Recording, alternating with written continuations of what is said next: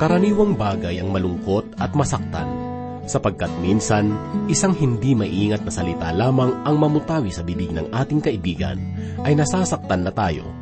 Ang kalungkutan ay laganap sa sanlibutan. Matatagpuan natin ito sa maraming sulok ng ating lipunan at mukha ng ating mahihirap na kababayan.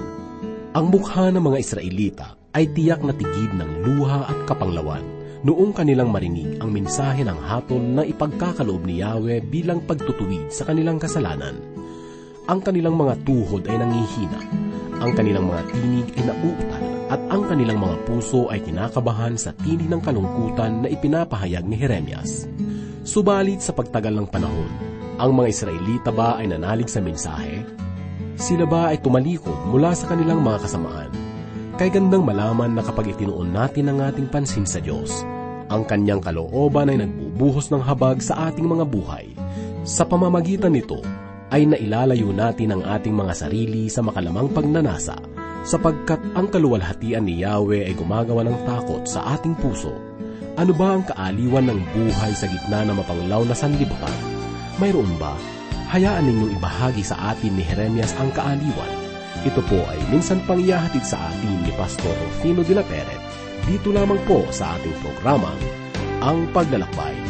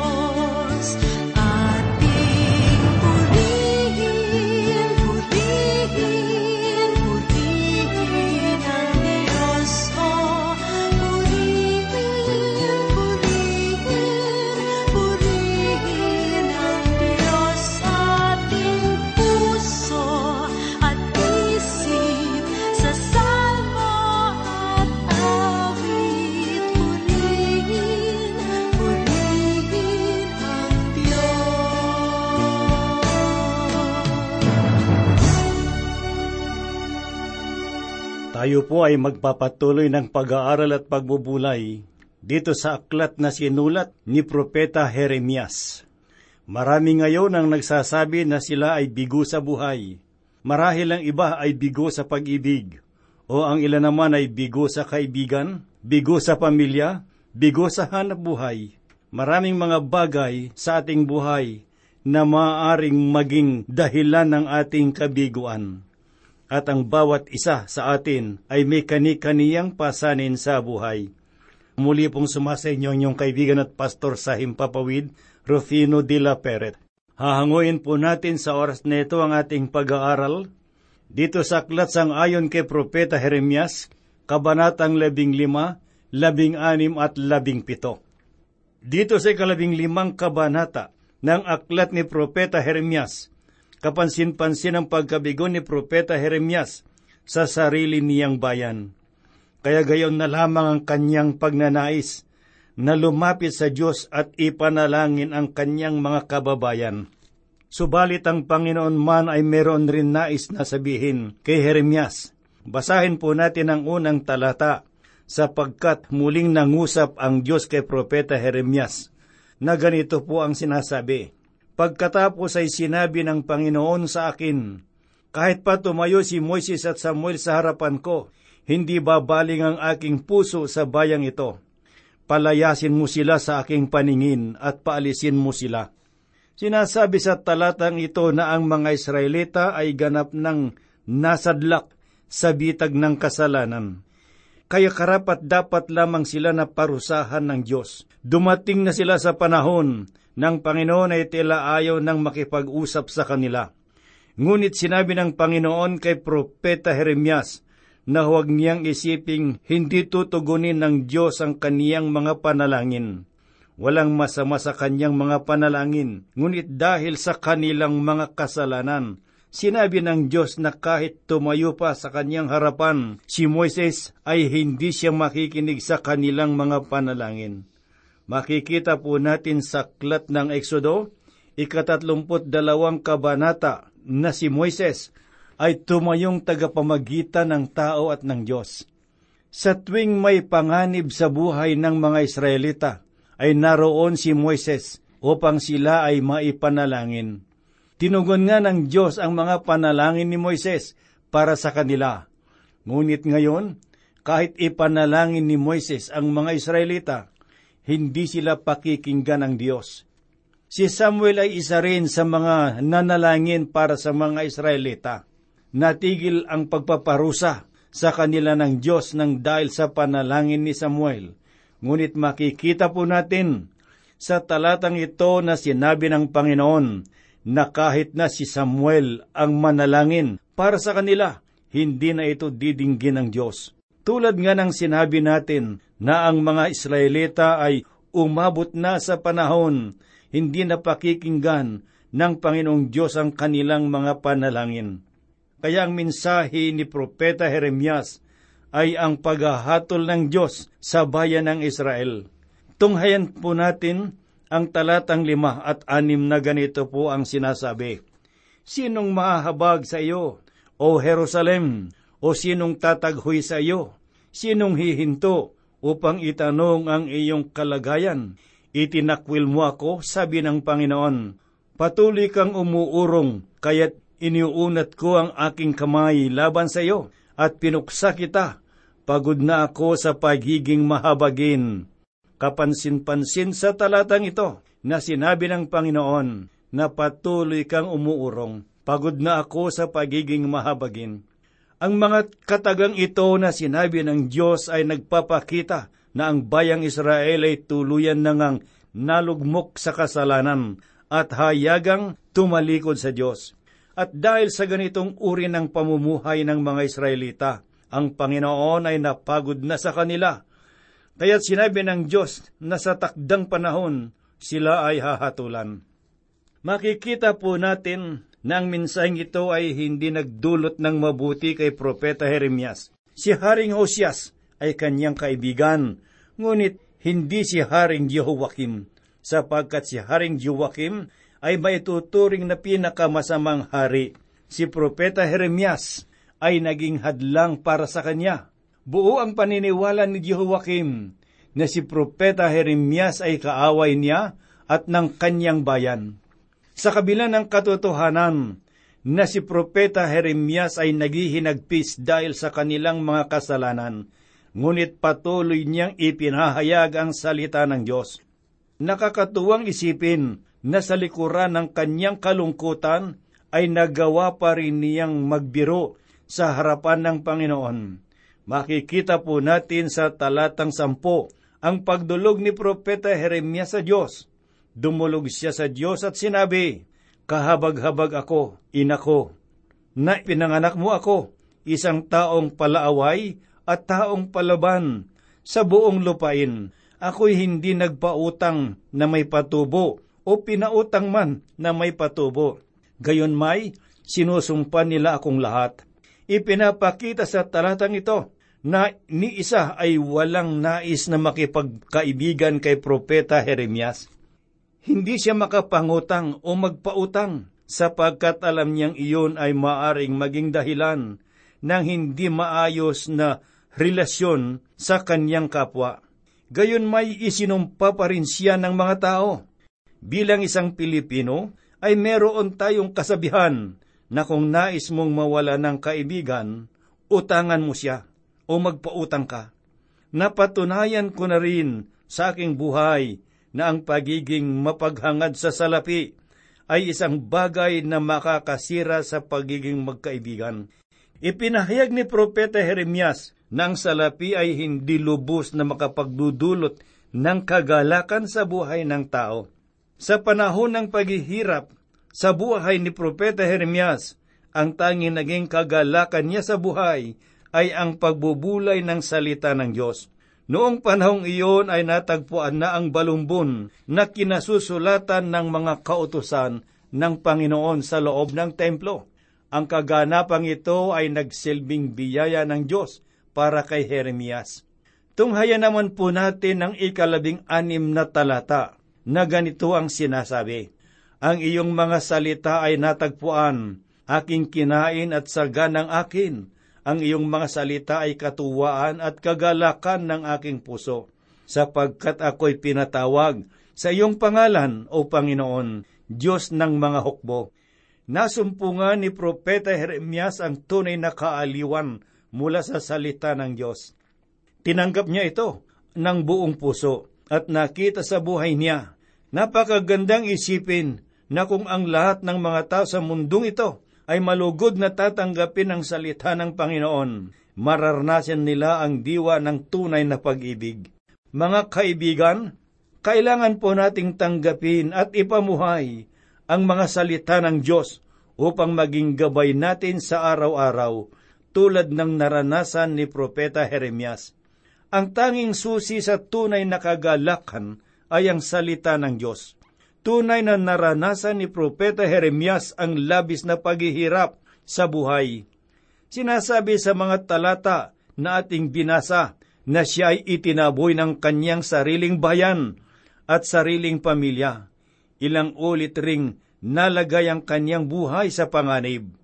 Pakinggan po natin ang pahayag ng Diyos sa ikadalawampu at ikadalawamput isang talata ng kabanatang labing lima at gagawin kita para sa bayang ito na pinatibay na padir na tanso. Lalaban sila sa iyo, ngunit hindi sila magtatagumpay laban sa iyo, sapagkat ako'y kasama mo upang iligtas kita at sagipin kita, sabi ng Panginoon. At ililigtas kita mula sa kamay ng masasama at tutubusin kita mula sa kamay ng mga walang awa. Napakinggan po natin sa talatang ito na sinabi ng Diyos kay Propeta Jeremias na kung siya ay mananatiling tapat sa Diyos, ang Diyos rin ay mananatiling tapat sa Kanya. Sa lahat ng panahon, ang Panginoong Diyos ang Kanyang kasama at sa lahat ng Kanyang lakad ay naroon ang gabay sa Kanya ng Panginoon. Ang mga araw ay patuloy na naging mahirap sa panahon ni Propeta Jeremias. Ang bansang Huda ay tuluyan ng lumubog at nasadlak sa lusak ng kasalanan. Sa ikalabing anim na kabanata, una hanggang ikaapat na talata, ay sinasabi na dumating na ang salita ng Diyos kay Propeta Jeremias. Basahin po natin na ganito po ang nasusulat. Ang salita ng Panginoon ay dumating sa akin na sinasabi, Huwag kang mag-asawa o magkakaroon man ng mga anak na lalaki o babae sa lugar na ito sapagkat ganito ang sabi ng Panginoon tungkol sa mga anak na lalaki at babae na ipinanganak sa lugar na ito, at tungkol sa mga ina at ama na nagsilang sa kanila sa lupaing ito. Sila'y mamamatay sa mga masaklap na pagkamatay. Hindi sila tatangisan, ni ililibing man sila. Sila'y magiging gaya ng dumi sa ibabaw ng lupa Sila'y mamamatay sa tabak at pagkagutom at ang kanilang mga bangkay ay magiging pagkain ng mga ibon sa himpapawid at ng mga hayop sa lupa. Ipinahayag ng Panginoon kay Propeta Jeremias ang tungkol sa panganib na darating sa bayan ng Huda. At sa mga talatang ito ay sinabi ng Diyos sa kanya na huwag mag-aasawa. Marahil ang ating isipan na nagtatanong, bakit inyutos ng Diyos ang bagay na ito? Sa aking pananaw, Isang dahilan kung bakit ayaw ng Diyos na mag-asawa si Propeta Jeremias ay dahil sa paghihirap ng mga bata noong panahon na naging alipin sila ng Babylonia. Ito ay makikita natin sa aklat ng awit, ikaisang daan at tatlumput tatlong kabanata. Sinabi roon na ang naging kapalaran ng mga bata ay labis na paghihinagpis at labis na pagdarahop. Sinasabi naman po sa huling bahagi ng ikalawang talata ng bansang Babylonia ay sisirain tulad ng pagwasak sa bansang Huda. Nung nasakop na ni Haring Nebuchadnezzar ang bayan ng Jerusalem, ang mga mananakop ay pinahirapan ng husto. Ang mga maliliit na bata at karamihan sa kanila ay napugutan ng ulo. Sinabi ng Diyos kay Propeta Jeremias na huwag siyang mag-aasawa dahil nais ng Panginoon na iligtas siya sa kahirapang ito. Kung labis na kahirapan ang naghihintay sa mga bata, mas mabuti pa ang huwag na nga silang isilang sa mundong ito. Kung minsan, ako ay nagtataka tungkol sa kalagayan natin sa panahong ito. Ang aking puso ay nasa mga bata kapag nakikita ko ang mga bata sa lansangan. Ako ay tunay na nahahabag sa kanilang kalagayan. Ang aking panalangin para sa kanila, na nawa ay maramdaman nila ang haplos ng pag-ibig ng Diyos. Ngayon ipakinggan naman po natin ang ikalabing apat at ikalabing limang talata dito sa kabanatang labing anim. Kaya't ang mga araw ay dumating, sabi ng Panginoon, na hindi nasasabihin pa, habang buhay ang Panginoon, nag-ahon sa sambahayan ng Israel mula sa lupain ng Ehipto, kundi habang buhay ang Panginoon na nag-ahon sa sambahayan ng Israel mula sa hilagang lupain at mula sa lahat ng lupain na pinagtabuyan nila sa kanila, sapagkat ibabalik ko sila sa kanilang sariling lupain na ibinigay ko sa kanilang mga ninuno. Masakit na karanasan ang pinagdaanan ng bansang Huda, kung kaya linoob ng Panginoong Diyos na makita ni Propeta Jeremias ang mga mabubuting bagay na magaganap sa panghinaharap ng Huda. Madalas isulat ng mga propeta ang mga pangyayaring masasakit. Ngunit hindi nila makita ang magandang hinaharap na inihanda ng Diyos para sa mga taong nagtitiwala sa Kanya. Kaya sinabi ng Panginoon kay Propeta Jeremias sa kadalawampu at isang talata ang ganito, Kaya't ipapaalam ko sa kanila, minsan pa ay ipapaalam ko sa kanila ang aking lakas at ang aking kapangyarihan, at malalaman nila ang aking pangalan ay Panginoon. Sa aking sariling pananaw, nais ipahiwatig ng talatang ito na nais turuan ng Diyos ang bawat isa sa atin at malaman natin na siya lamang ang Diyos na buhay at makapangyarihan sa lahat at wala ng iba.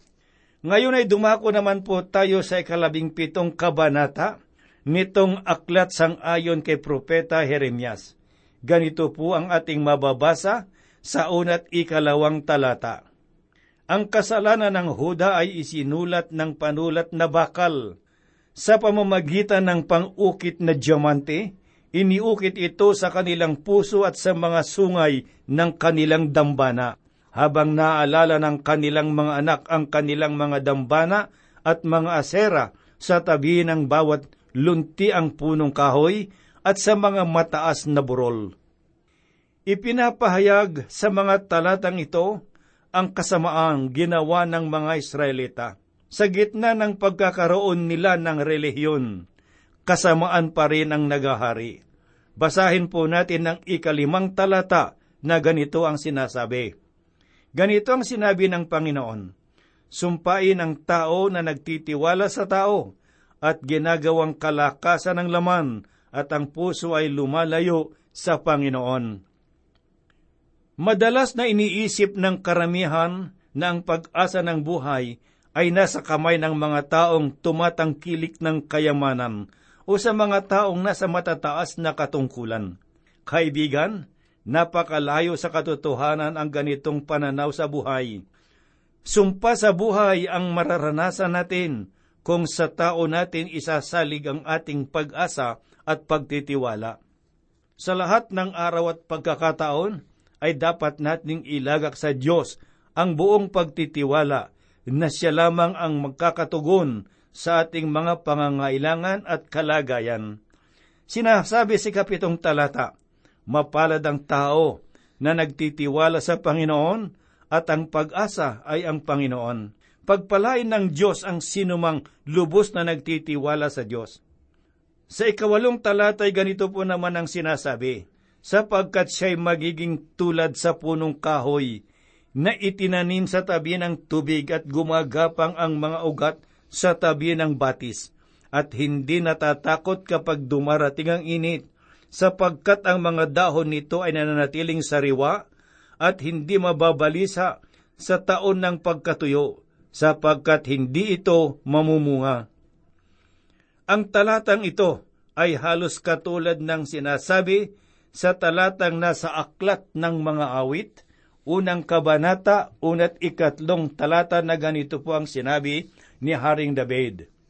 Mapalad ang taong hindi lumalakad sa payo ng masama, ni tumatayo man sa daan ng mga makasalanan, ni umuupo man sa upuan ng mga manunuya, kundi na sa kautusan ng Panginoon ang kanyang kagalakan at nagbubulay araw at gabi sa kanyang kautusan. Siya ay gaya ng isang punong kahoy na itinanim sa tabi ng agos ng tubig na nagbubunga sa kanyang kapanahunan. Ang kanyang dahon na may hindi nalalanta sa lahat ng kanyang ginagawa ay nagtatagumpay siya. Tunghaya naman po natin ngayon ang ikasyam na talata dito sa kabanatang labing pito ng Jeremias. Ang puso ay mandaraya kaysa lahat ng bagay at lubhang napakasama. Sinong makakaunawa nito?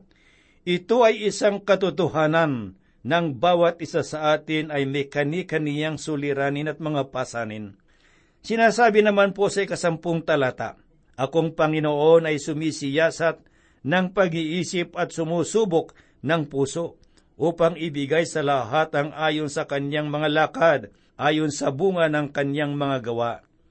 Sinasabi sa talatang ito na ang Diyos lamang ang makapagdudulot ng kagaanan sa ating mga kabigatan sa buhay.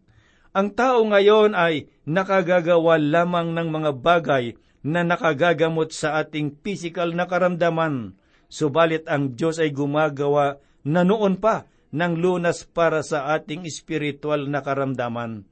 Kung tayo ay nananalig sa Kanya, bibigyan niya tayo ng buhay na walang hanggan.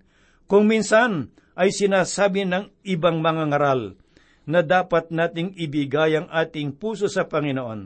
Ang tanong, ano ang ibibigay natin sa Kanya? Ang puso na puno ng dungis dahil sa kasalanan? Ito ang dapat nating gawin. Ang ating puso ay marumi dahil sa kasalanan. Bibigyan niya tayo ng bagong puso pusong malinis at walang bahid ng kasalanan. Ngayon ay nais ko pong tapusin ang kabanatang ito at basahin po natin ang ikalabing dalawang talata na ganito po ang sinasabi. Isang malwalhating trono na itinaas mula ng pasimula ang lugar ng aming sanktuaryo. Ito ang pag-asa ng tao. Ang lahat ng tao ay nagkasala sa Diyos ang ating puso ay binalot ng kasamaan at naging marumi sa harapan ng Diyos. Nabanggit sa talatang ito ang salitang sanktuaryo. Nais ko pong uliting basahin ang sinabi, isang malwalhating trono na itinaas mula noong pasimula ang lugar ng ating sanktuaryo. Ang sanktuaryo ay hindi lamang isang bahay, sambahan. Ito ay lugar na ligtas. Doon matatagpuan ang kapayapaan, binibigyan ng Diyos ang mga tao ng isang dako na kung saan sila ay ligtas. Kaibigan, ang daigdig ay mapanganib. Walang katiyakan sa bahay o sa mga lugar na naroon ang paghahari ng iba't ibang uri ng kasamaan. Saan tayo tutungo upang maging ligtas sa kapahamakan? Mga kaibigang nakikinig, merong sanktuaryo ang Diyos at ito ay ang malwalhating trono ng Panginoon, ang kanyang presensya sa ating buhay. Ito ay isang lugar na maari nating tahanan at hinihiling ng Diyos na tayo ay pumasok sa kanyang sanktuaryo at maliligtas ngayon at magpakailanman. Purihin ang Panginoon. Ngunit tandaan po natin na ang sangtuaryong ito ay hindi bagay na pisikal, kundi ito ay nasa espiritual na kalagayan ng ating buhay.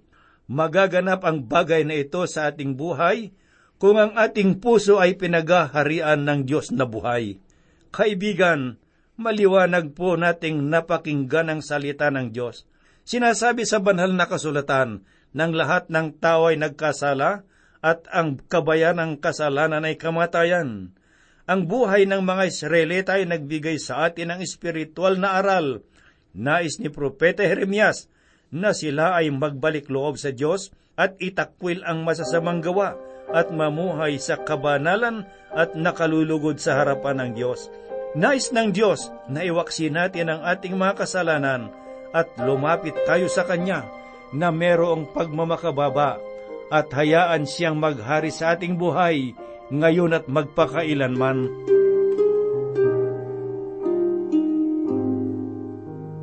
Tayo po ay manalangin.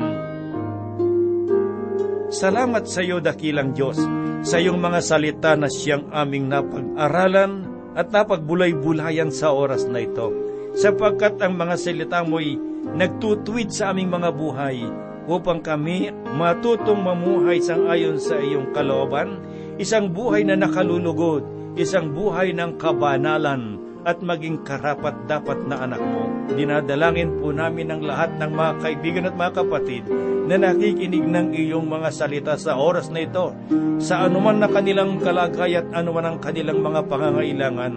Sa iyong pangalan, sila ay amin pong itinataas at tugunan mo, Panginoong Diyos, ang kanilang mga pangangailangan. Kami po'y umaas at nananalig ng lahat ng ito'y tutugunin mo sapagkat hinihiling po namin ang lahat sa ngalan ni Yesu Kristo naming Diyos at tagapagligtas. Amen. Diyos, ang lakas natin kanlungan at handang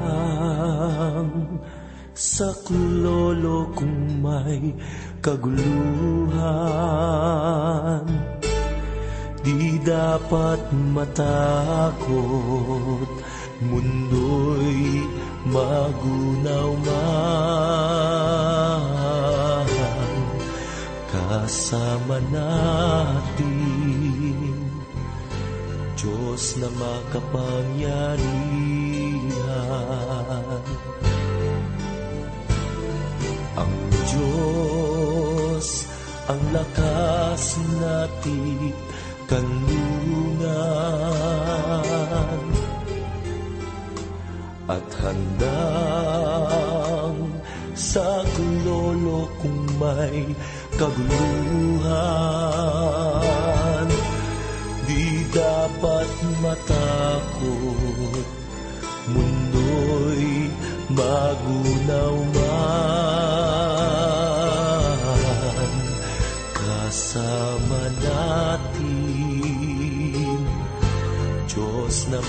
Makapangyarihan.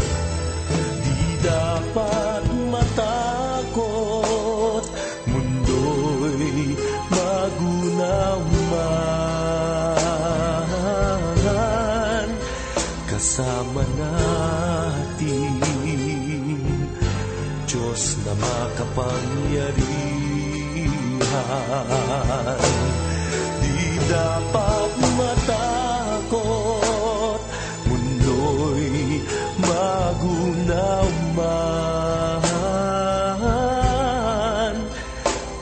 Kasama natin, Diyos na makapangyarihan. Kasama natin, Diyos na makapangyarihan. Kasama natin, Diyos na makapangyarihan.